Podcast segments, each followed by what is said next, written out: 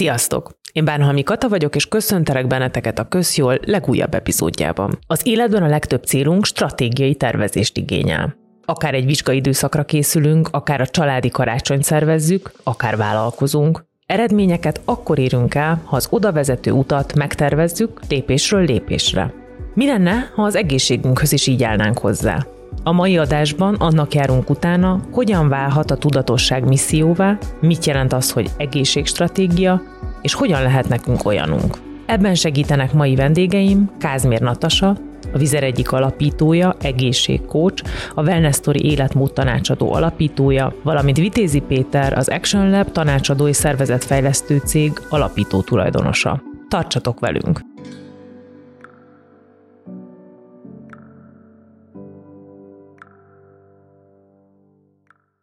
Közeleg az év, és a műsoraink őszi évadjainak a vége, éppen ezért elindult a HVG Podcastok 2023-as hallgatói kérdőíve. Akár rendszeresen, akár csak olykor-olykor hallgatod a közjólt, vagy bármely műsorunkat, számítunk a véleményedre. Ha van 5-10 percet, kérjük, töltsd ki a felmérést a műsor leírásában, és vegyél részt a tartalomfejlesztésben.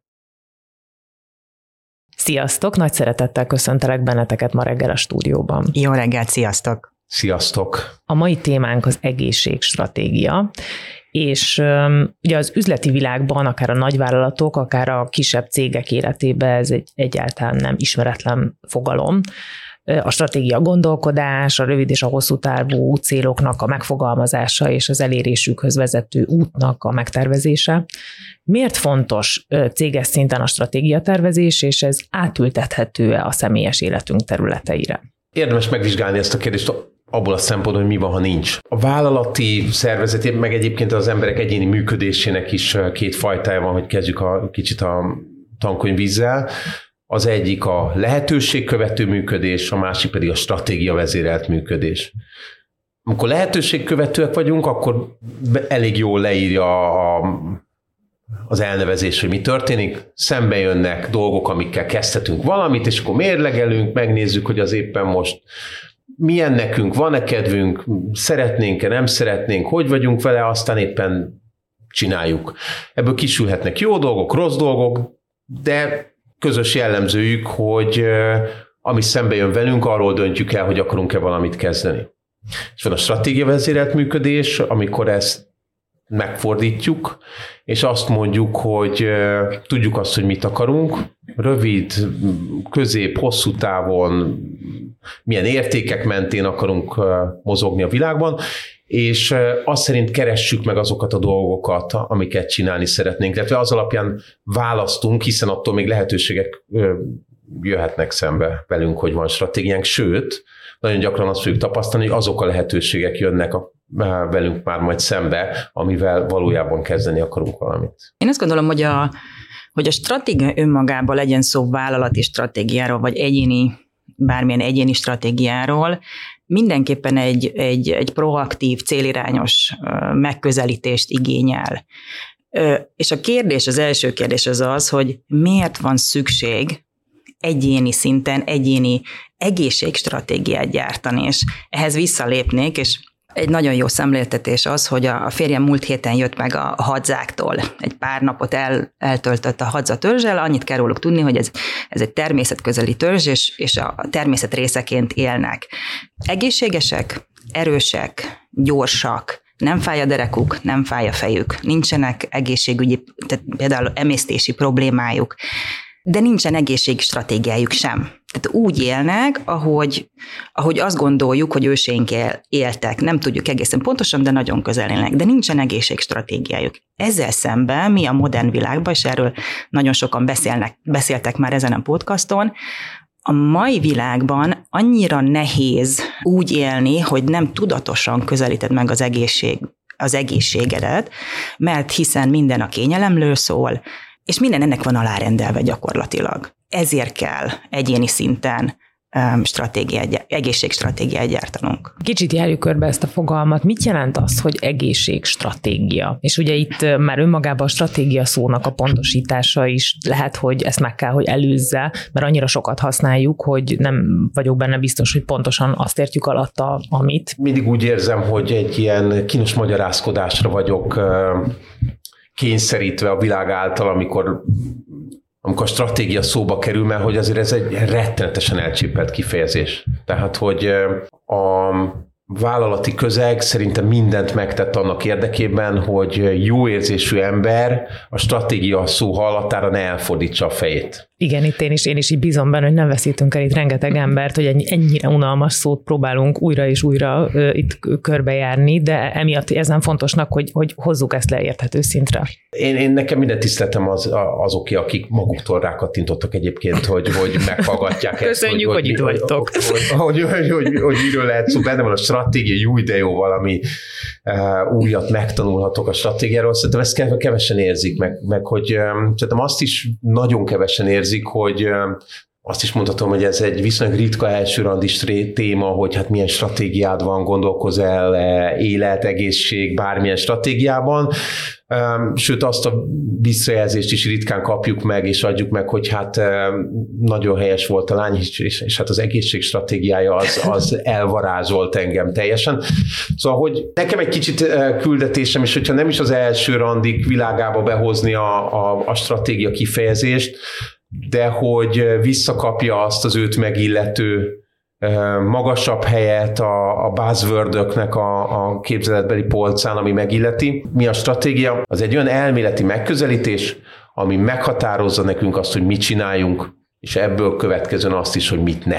És mit jelent ez akkor az egészségünk vonatkozásában? Tehát mi, mi, mi az megközelítés, ami, ami az egészségre vonatkozik? Az egészségünk szempontjából is egy jó egészségstratégia meghatározza azt, hogy mit csináljunk, és hogy mit ne. Tehát, hogy bármilyen stratégiát lehet csinálni, csak, és, és ugyanez lesz mindig a, a, a végkifejlet. Fogjuk tudni, hogy mi az, amit csinálunk, mi az, amit nem csinálunk, és elétehetjük, hogy egészség, HR stratégia, gyereknevelési stratégia, házassági stratégia, bármilyet. Ugyanez lesz a vége. Hát nem, tudom, nem tudom, Péter, hogy, hogy egyetért, egyetértesz ebben, de Nekem a stratégia, és én már egy, egy ideje nem dolgozom nagy vállalati közegbe, ugyanakkor nyilván saját céget vezetek. A stratégia az mindig néhány nagyon egyszerű blogból áll. Az első az az, hogy meghatározom a célomat, és itt célokat, azt nagyon tetszett, hogy, hogy, hogy kiemelt, hogy itt több célról lehet szó, de mondjuk van egy, egy ilyen North Star, tehát egy ilyen nagyon távlati cél, ami fele, ami fele megyek, azon belül felmérem, hogy mi a mostani helyzet, milyen eszközeim vannak, milyen forrásaim vannak, milyen folyamatokra, milyen, milyen forrásokra lesz szükségem az, hogy elérjem, és akkor felépítem a stratégiámat. Most, hogyha egészségstratégiáról beszélünk, ugyanezt kell csinálni. Tehát az én személyes tapasztalatom, hogy nagyon kevés ember gondolkodik így az egészségéről, hogy hol vagyok most, mi, mi, milyen az egészségügyi állapotom most, milyen egészségügyi rizikóim vannak, milyen képességeim vannak, ebbe beletartozik az edzettségi szintem, a, a kronotípusom, ami mondjuk az alváshoz kapcsolódik, stb. stb. És hova akarok eljutni? Mi a célom? Ezt felmérem, és onnantól kezdve megtervezem, úgymond a stratégiát, allokálom a forrásaimat, és nagyon céltudatosan megyek. Ez nem azt jelenti, hogy teljesen rákattanva a témára csak ezt csinálom, de azért van egy irány, van egy, van egy konkrét terv, ami, ami megengedi azt, hogy ehhez a célhoz, amit kitűztem közelebb kerüljek. Ugye, ahogy említetted is, te egy multi alapító vezetőjeként vágtál bele egy wellness üzletbe. Mivel foglalkoztok pontosan, és a te tapasztalatod szerint milyen területek tartoznak a well-being, vagy az egészség megőrzésének területében? Igen, mi a férjemmel a, mind a ketten a légi közlekedésből érkeztünk, és ezelőtt másfél éve belevágtunk a wellness sztoriba, azzal a céllal, hogy segítsünk a légi közlekedésben dolgozó vezetőknek és, és csapataikat, csapatainknak a legjobb formájukat hozni, mint a munkahelyen, mint a munkahelyükön, mint pedig otthon. Ezért hálás vagyok nektek, a, mint utazó közönség.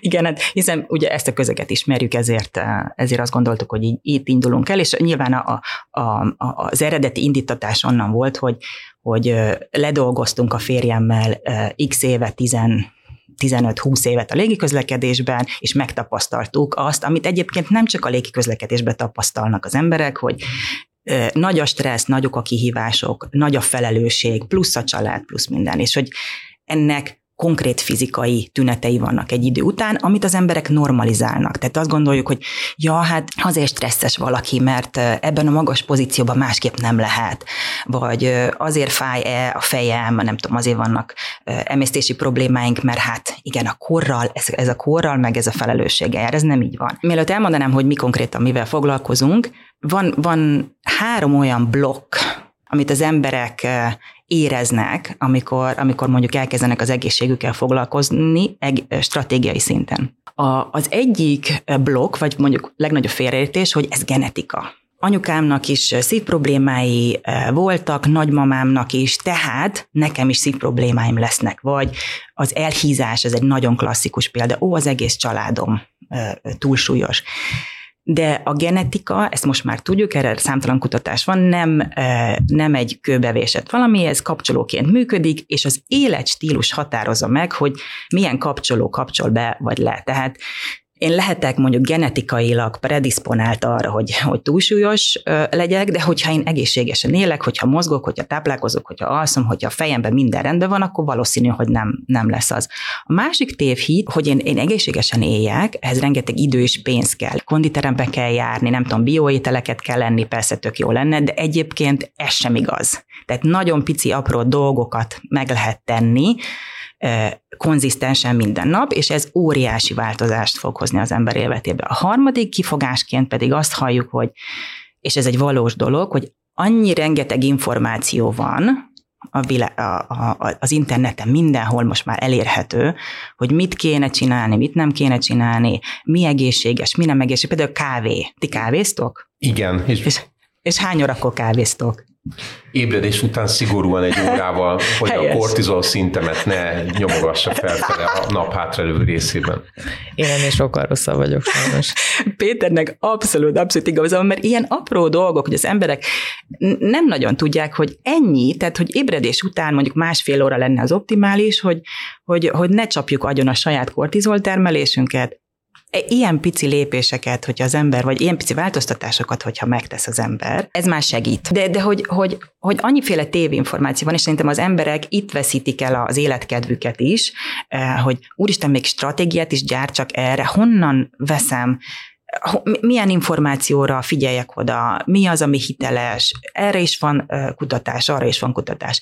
És mi a férjemmel, a Jimmel erre vállalkoztunk, hogy gyakorlatilag megszűrjük ezt, a, ezt az információt, mi majd megnézzük, átnézzük a tanulmányokat, és tényleg kézzelfoghatóvá tesszük ezeket az ügyfeleink számára. Megint csak nem rakétatechnika, tehát ezek nem egy nagyon bonyolult dolog, négy mozgató rugója van az egészségnek, ezt lehet komplikálni 7, meg 12, meg nem tudom, mi azt gondoljuk, hogyha az ember a mindsetet rendbe teszi, tehát ez a legfontosabb, hogy mi van az agyunkban, milyen gondolataink vannak magunkkal kapcsolatban, az egészségünkkel kapcsolatban. A második dolog a táplálkozás, a harmadik a mozgás, és a negyedik pedig az alvás. És hogyha ezt a négy mozgatórugót, és azért nevezzük mozgatórugónak, mert ez nem egy statikus pillér, mondjuk, de hogyha ezt a négyet egyben, nem azt jelenti, hogy egyszerre kell mindent csinálni, de hogyha képbe vagyunk, hogy ezt a négyet kell mozgatni, akkor szerintem ott már hiba nem lehet. Péter, ti ugye főként vezetőknek a fejlesztésével foglalkoztok. Mi a ti tapasztalatotok, hogy hogyan hat az életmód a teljesítményre? Mostanában több olyan beszélgetésem is volt, amikor amúgy jól működő, talán még ismert vállalatoknak is a vezetői magyar vállalatokról lévén szó a tulajdonosaival dolgoztunk egy projekten, és, és mind a kettőben kiderült, hogy ők nagy változtatásokat szeretnének az üzletükben. Egy férfiről és egy nőről van szó egyébként, ami valószínűleg teljesen lényegtelen, de talán így könnyebb elképzelni ezeket a helyzeteket. Mind a ketten annyit tudtak, hogy szeretnének valamilyen változtatást, de azt, hogy milyen irányba és mit, arról gőzük nem volt. Az egyébként már egy, egy jó dolog, hogy egy stratégián keresztül látják a kiutat a helyzetbe. Ugyanakkor, amikor elkezdtem velük beszélgetni, nagyon hamar arra terelődött a szó, hogy hát elég stresszesek, meg nincsenek olyan jól a bőrükben, és akkor tettem egy-egy, mind a két helyzetben tettem egy megjegyzést, hát azért nem olyan könnyű azért ilyen nagyívű változtatásokat végrehajtani, ha nem vagyunk jól a bőrünkben.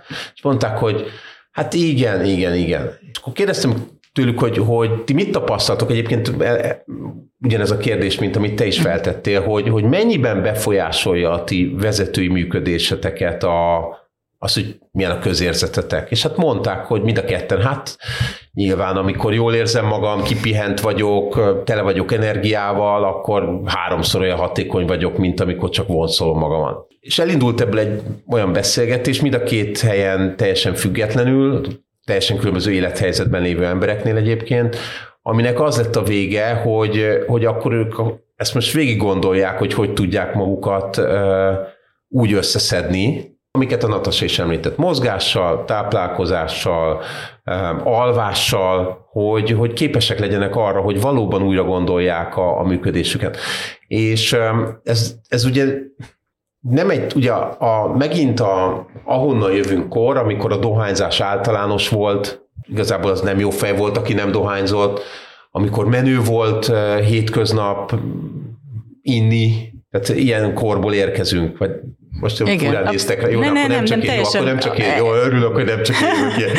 nem, egyetértek Péter, abszolút. Mi ugyanezt, ugyanezt megértük nyilván nagyvállalati szinten, Persze. mi így, amikor légközlekedésben dolgoztunk, a, a, a késői éjszakázások, ugye dolgozol egyrészt 10-11-ig normális, utána, hogyha valami nagy dolog történik, akkor ugye meg kell ünnepelni, akkor me- megyünk És az inni. a menő, aki bírja. És az a menő, aki bírja. Hát igen, hát egy-egy, akár, akár hogyha mondjuk, aki hallgatja ezt a, ezt a podcastot, biztosan meg ti is jártak, vagy jártat a konferenciákra, ugye ott van a nagy vacsora, és akkor másnap mindenki ugye nézi a, a társait, hogy ki mennyire másnapos. Szóval e, ezek menő dolgok voltak. Én azt gondolom, hogy ez már egyre kevésbé menő, és az emberek jobban odafigyelnek erre, de abszolút veled vagyok ebben a témában, abszolút értem, hogy miről beszélsz, meg érzem. Ez az egész egészségstratégia kérdés, ez ugye egy általános stratégiai gondolkozásnak a létezéséhez kötött. Négy időhorizont van, amiben általában célokat szoktunk kijelölni mi emberek. Van a, mondjuk azt, hogy a, a végtelen célunk, ez amit, amit szívesen csinálunk, amiben értéket teremtünk, amitől hasznosnak érezzük magunkat a világban. Mondjuk ez a végtelen cél ennek van köze ahhoz a kifejezéshez, hogy küldetés vagy purpose, hogyha már ezeket valószínűleg többen hallották. A következő időhorizont az a, az a hosszú táv. Mit gondolok, hova fogok eljutni, ha követem a végtelen célomat, a küldetésemet. Ez egy, ez egy olyan dolog, ami jó, hogyha ott lebeg a szemünk előtt, hiszen ugyanazzal a küldetéssel sok felé lehet eljutni, de hát mégis egy, egy olyan gravitáció, ami felé megyünk. Tök jó. És akkor vannak a, a, az állandó céljaink, amik leginkább a közérzetünket határozzák meg, ilyenek például az értékek.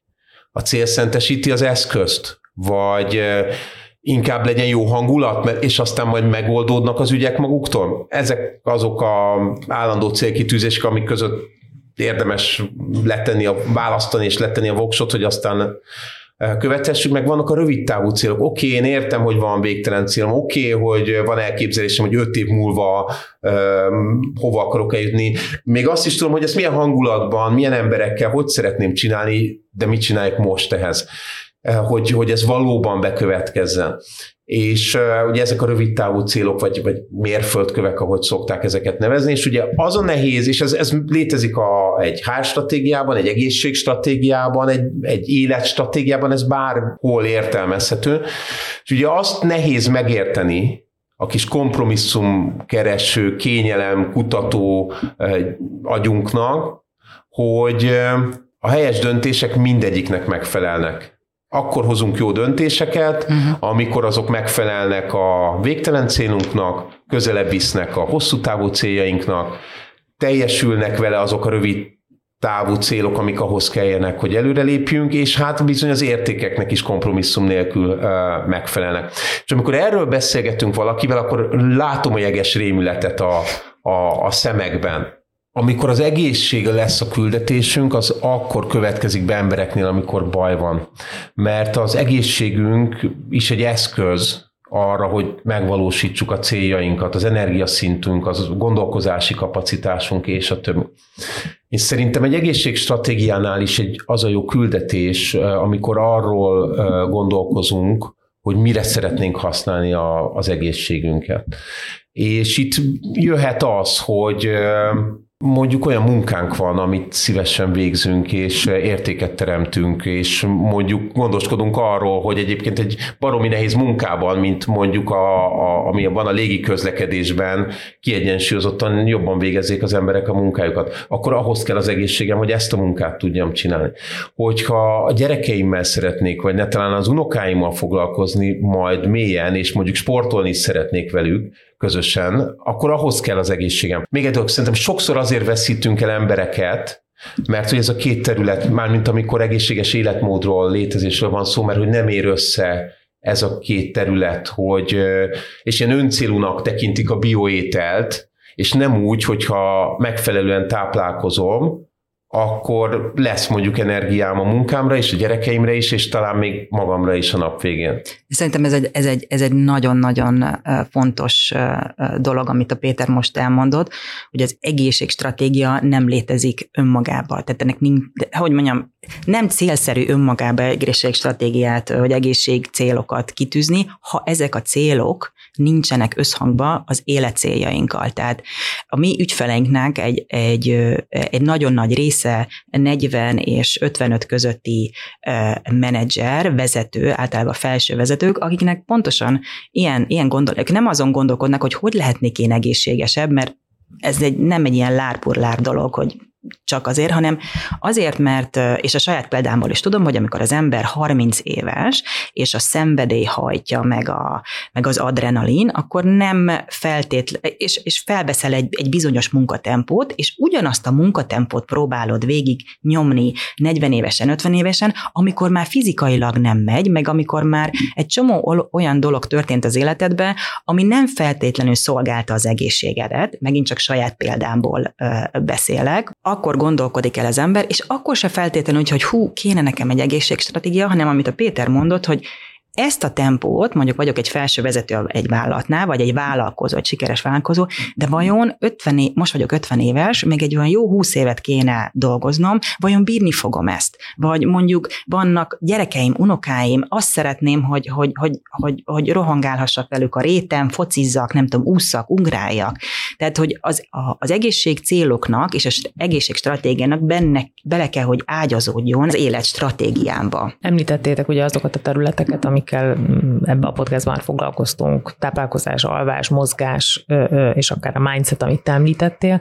Én beszeretnék hozni még egy témát, és kérdezelek benneteket, hogy szerintetek része az egészségstratégiának, és ez a pénzügyek. Tehát a pénzhez való hozzáállás, a pénz önmagában hogyan hogy hol foglal a szerepet szerintetek a, a, az egészségstratégiában, vagy az egészséges életmódban? Erről beszéltünk a, az adás előtt egy percben, és nagyon jól megfogalmaztat Kata, hogy a pénz energia. Tehát a mi megközelítésünkben, és ahogy mi dolgozunk emberekkel, a pénz és az ebből fakadó stressz, mert ugye nevezzük nevén a dolgokat, ez egy stressz forrás tud lenni, de ez egy, ez egy stressz forrás a sok közül. Tehát ahogy mi e, e, hozzáállunk ehhez, az úgy működik, hogy mi ezt a mindset, e, hogy mondjam, mozgatórugóba te, tesszük bele, és ugyanúgy kezeljük, mint mit tudom, egy családi stresszt, vagy a munkahelyi stressz, vagy bármilyen más stressz, amit az ember egyszerűen nem tud hova tenni, a hullámok összecsapnak a, a, a feje fölött, és a másik tapasztalatunk pedig az, hogy, hogy azért a vállalat, hogyha a vállalatokról beszélünk most, akkor a vállalatok nagyon sok esetben, mondjuk itt lehet, hogy többen nem fognak velem egyetérteni, de azokkal, akik mi dolgozunk, azok inkább túlkompenzálnak pénzügyi oldalon, tehát nagyon jól fizetett menedzserekkel dolgozunk, bónuszok röpkednek, és mégis rossz az egészség, rossz, rossz a stresszkezelés, rossz az embereknek az egészségügyi állapota. Tehát van a vállalatoknak egy olyan része, amik azt mondja, hogy jó, én nem foglalkozom mással, én jól megfizetlek, és akkor te azt old meg ezeket a problémákat. Tehát a pénz a mi szempontunkból e, egy, egy stressz, és akkor azt mondjuk, hogy, hogy hogyha ez, ez beletartozik több stressz, vagy beletartozik a stressz kategóriába, akkor hogyan kezeld, mi a stressz önmagába, hogyan kezeled, kezelheted a, a stresszt, és, és, és adunk az emberek kezébe eszközöket, hogy a többi stresszel kézenfogva tudja kezelni a pénzügyi well-beinget, úgymond.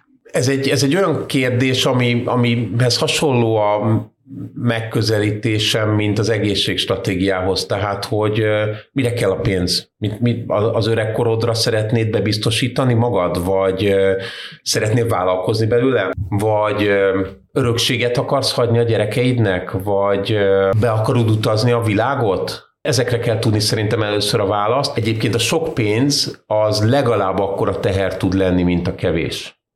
Tehát én kevés pénzen izgulni nem láttam még annyira embereket, mint azokat, akik azt nézték, hogy a befektetésük az most a euró húf, eur húf árfolyam az most mely hány hogy tized mozog. pontot mozdult? Ti a nagyvállalati oldalról mit tapasztaltok, hogy szempontként kezelik a cégek azt, hogy hogyan vannak a dolgozóik? Vannak erre jó példák, akár itthon, akár külföldön? Hol tartunk most ebben a témakörben? Ne, nem homogén a kép. Egyértelmű. Tehát vannak cégek, amit az előbb is említettem, túlkompenzálnak a pénzügyi oldalon, és azt mondják, hogy jó, itt van neked egy jogabérlet, vagy egy nem tudom én, egy, egy, egy akármi, egy banán péntekenként, tehát nagyjából ezzel kipipálják az egészség, az egészség témakörét. Vannak olyan cégek, akik komplett wellness, vállati wellness stratégiát és programokat tesznek le az oldalra, vagy az asztalra, és ez azért érdekes, mert hogy annyi adat van most már arra, hogy egy egészséges dolgozó, akinek a, a, az elméje és a fizikai jóléte az a lehető legmagasabb szinten van, hogy azok az emberek mennyivel jobban, jobban teljesítenek itt például, hogy a Harvard Business Review 2019-es kutatása, ha példának, ami azt, mond, azt mondja, hogy a dolgozóknak a 62%-a, nyilván ez egy ön, ön, önbevallásos alapon működő ö, ö, kutatás volt, de a dolgozók 62%-a mondta azt, hogy sokkal magasabb a produktivitása annak köszönhetően, hogy van egy jól összerakott vállalati wellness program. Ez az egyik.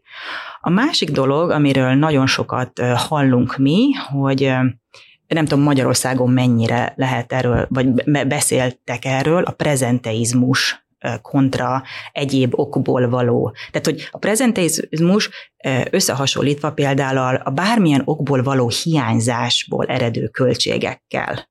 És Amerikában volt egy kutatás, ami azt mondja, hogy a, hogy a prezentizmus költségei azok nagyjából tízszeresei, egy olyan 1,5 trillió dollár, összehasonlítva mondjuk megint csak bármilyen okokból való hiányzással, vagy annak a költségével. Most mi a prezentizmus, az, az csupán annyit jelent, hogy az ember ugyan fizikailag jelen van, de teljesítmény szintje masszívan alatta van az elvártnak. És hogy éppen, hogy csak a minimumon ketyeg. És ez, ugye ez a COVID felerősítette ezt a tendenciát. Akkor van a quiet quitting, ugye van erre egy jó magyar kifejezés, quiet quitting, Ugye ez is az, hogy az emberek éppen, hogy csak túlélnek bizonyos helyeken, és hogy a vállalatoknak ez most szerintem most vagyunk abban az időszakban, amikor nyugaton ez nem egy olyan feladat, amit csak kipálnak a, a vállalatok, megint csak ugye visszatérve a joga tanfolyam, a nem tudom én, a masszás szék a, a halban, meg ilyenek, hanem hogy ez beépül a vállalatok kultúrájába, a vállalatok DNS-ébe. Kérdésként merül fel az, hogy miért, miért van az, hogy nagyon-nagyon jól megfizetett menedzserek, vezetők kiégnek, nagyon hamar kiégnek, vagy egészségügyi problémáik lesznek.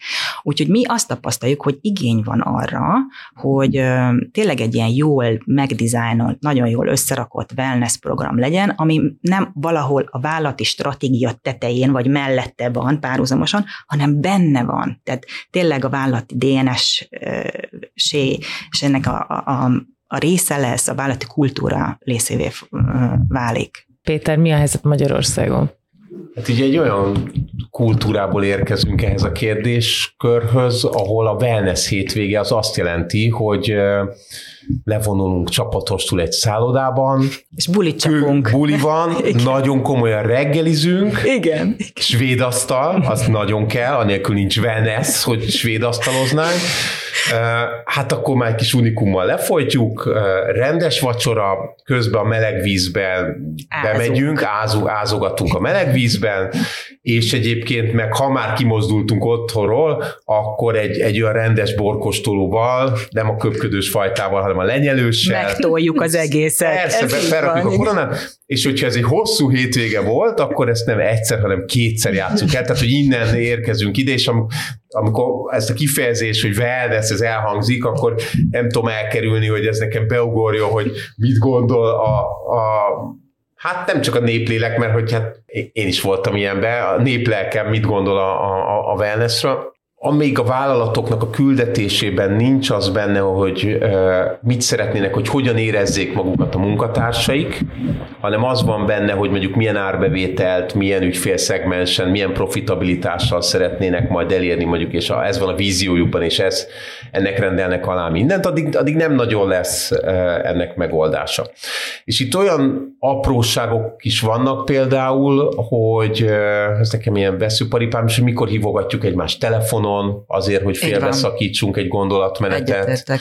Milyen módon kommunikálunk. Tehát, hogy ugye ez a, a amikor egy, egy vállalati hangulatban ez a célszentesíti az eszközt mm. uralkodik, és bármit megtehetünk a másikkal annak érdekében, hogy zöld legyen a bónuszunk mellett a, a szám, vagy a, a KPI, az eredményjelző mutató, abban a helyzetben egy banán pénteken, vagy az Apple Friday, vagy nem tudom, az, az nem nagyon fogja kompenzálni azt a kialvatlanságot, ami az okoz mondjuk, hogy este 11-kor is a kollégánkkal vitatkozunk fejben. Visszakanyarodva az, egy, a, a, az egyéni szintre, hogyan kell ebben elindulni szerintetek? Tehát, hogy mi, mi leülünk egy papírlappal, és akkor ezt elkezdjük összerakni, hogy ezen a négy említett területen mit kezdünk el csinálni, vagy mi, mi lehet az az első lépés, ami, ami, amit ti javasolnátok megtenni? Hát én azt gondolom, hogy, hogy ez kezdődik egy, egy, egy tudatossággal. Tehát egyszerűen szembesülni kell azzal, ami van. Valahogy azt kell szem előtt tartani, hogy egészen apró lépések vezetnek óriási átalakuláshoz. De ezeket a lépéseket konzisztensen minden nap meg kell csinálni. Tehát ez megint csak oda, oda kanyarodik vissza, hogy ez stratégiai hozzáállásom ehhez, vagy nem. Mert például itt van egy, mit tudom, egy brownie, vagy akármi, imádom, meg kell lennem, vagy nem. Csak azért, mert kívánom meg, meg azt gondolom, hogy most megérdemlem, mert nem tudom mi, nem biztos, hogy meg kell lennem, mert hogy ez beleillik-e az én stratégiámba, ez találkozik-e azzal a céllal, hogy én nem tudom, én száz évesen is az unokáimmal rohangáljak majd, és ne, ne legyen, nem tudom, diabéteszem, vagy ne legyek már adott esetben a föld alatt. Nem kell mindenbe belecsapni. Tehát itt, itt nem kell valami óriási nagy folyamatra gondolni, amikor, amikor egészségstratégia gondolunk, egyszerűen el kell kezdeni valami egyel. Azt látni kell, hogy a négy mozgatórugó együttműködik. De nem kell mind a négyel egyszerre foglalkozni. Tehát szerintem itt van egy némi eltérés a, a, a vállalati stratégia meg az egyéni stratégia között, hogy egyéni szinten nem kell ezt túl bonyolítani. Van egy célunk, van egy, van egy víziónk, van egy folyamatunk, amit tudjuk, hogy mik a mértföld, mik a mértföldkövek, hogyan érjük el a céljainkat, rövid távú, hosszú távú és a végtelen cél, és onnantól kezdve egyszerűen tudatosan gondolkodni erről, és elkezdeni valami aprósága. Például, hogy a kávé példára visszatérjek, hogy akkor most nem, nem azzal indítom a napot, hogy megiszom a kávét, hanem előbb reggelizek, hiszen az jó a kortizol szinten, szintemnek, az jó a vércukor szintemnek, és utána megiszom a kávét. És amikor már ez flottul ment, akkor esetleg gondolok a hidratálás. Amikor az is flottul ment, akkor esetleg bevezetem a 10 perces sétát naponta, vagy a nem tudom, minden este kikapcsolom a telefonomat este 8-kor. Szóval ilyen apró lépésekből, hogyha konzisztensen csinálom, akkor egészen biztos, hogy jó úton haladok. Ugye ez a megközelítés, ez abban az esetben működik, hogyha tudom, hogy mire akarom használni. Tehát megvan az egészségemet, és megvan az a belső motivációm, ami, ami kell ahhoz, hogy változtassak az életemen, akkor ez egy elég jó megközelítés. Oké, okay, mi, mi, mi az első lépés? Azt kérdezted. Szerintem az, hogy az ember gondolja végig, mm. hogy mire szeretné használni az egészségét most, és öt év múlva, meg tíz év múlva. Ez az első. Hogyha csak annyit tesz, hogy amikor ott van előtte a brownie, maradjunk ennél a példánál, bár mondjuk a, pont a brownie az egy... Téged külön, hidegen hagy? Nem, éppen, hogy nem, hanem egy különleges pozíciót foglal az életembe, de ez, ez, ez részletkérdés.